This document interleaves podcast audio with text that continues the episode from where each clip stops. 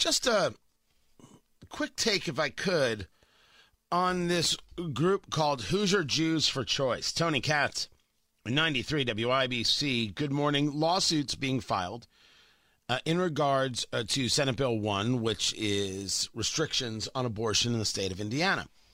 The ACLU uh, saying that their latest lawsuit claims that the Senate Bill SB 1 is a violation of the Religious Freedom Restoration Act. Oh, this just gets so amazing. Filed on behalf of a group called Hoosier Jews for Choice and five women who say their religious beliefs state they must be able to obtain an abortion. They're saying they have to be able to get an abortion under the circumstances that are banned under Senate Bill 1, Religious Freedom Restoration Act, as reported by Donnie Burgess at WIBC.com. Prevents the state from uh, state government from interfering with someone's religious beliefs unless the government can prove it has a compelling reason. So now there's other people saying that it violates Indiana's Constitution's uh, right to privacy and equal privileges protections. Um, if the Supreme Court holds that Roe v. Wade uh, isn't about a right to privacy because the Constitution doesn't hold the right to privacy, I'm not quite sure what you're going to get out of the Indiana Constitution, but that's neither here nor there. I want to get back to two things here. First, I oppose the Religious Freedom Restoration Act because we're covered by the Constitution. It never should have happened in Indiana. Never, ever should have happened. Certainly should not have happened the way it happened. But remember, the people who want to use this now hate you for being religious, hate you for not being secular and going along with them. They despise the fact that the vast majority of you love Jesus. They hate you for it. They can say what they will, but their actions speak loudly. Now let's get into the crux of this Judaism and abortion.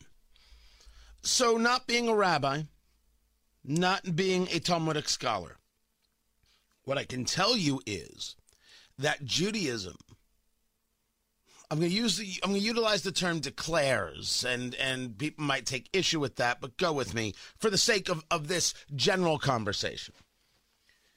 That the life of the mother matters greatly, and that you don't sacrifice, if you will,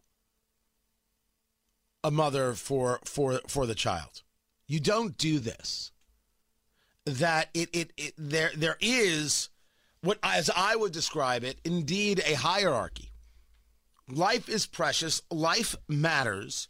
You are not willy nilly about these things, but in, in decision making time, the life of the mother, that's where you go. I don't think I don't think my rabbi would object to how I described that right there. That is a, a serious issue for Jews. And one that I am not surprised gets a challenge in the state of Indiana. Because I'm not surprised about challenges. Since the overturning of Roe v. Wade, what have we been talking about? How absolutely stunned people are that people may have different views on this. It's as if those people who were desperate to overturn Roe v. Wade never once said, okay, what comes next? What comes next is you got to put your vote out into the world and let people see it. You got to let people know what it is you think. It's going to be tough stuff, it's going to be ugly stuff, it's going to be difficult. That's exactly what our republic requires big, bold debate and not maybe not getting it right and people working ways towards getting it to the best they can do because that's how we do. And the people who are like, well, you should have abortion anytime. Yeah, you're in the minority of the country. Settle yourselves. My issue with Hoosier Jews for Choice, did you come up with that name, my dear people? My sisters, my sisters, my brothers, my brothers, my people, my people. Did you really come up with Hoosier Jews for choice? If you want to argue that there has to be religious exception, that's different than screaming the talking points of the Progressive Party for choice. This isn't about for choice. This is about for Judaism. It seems like the Jews part is just a little bit of, of, of fluff that you could put in there. The difference between Hoosiers for Choice, if there was such a group, and Hoosier Jews for Choice is zero.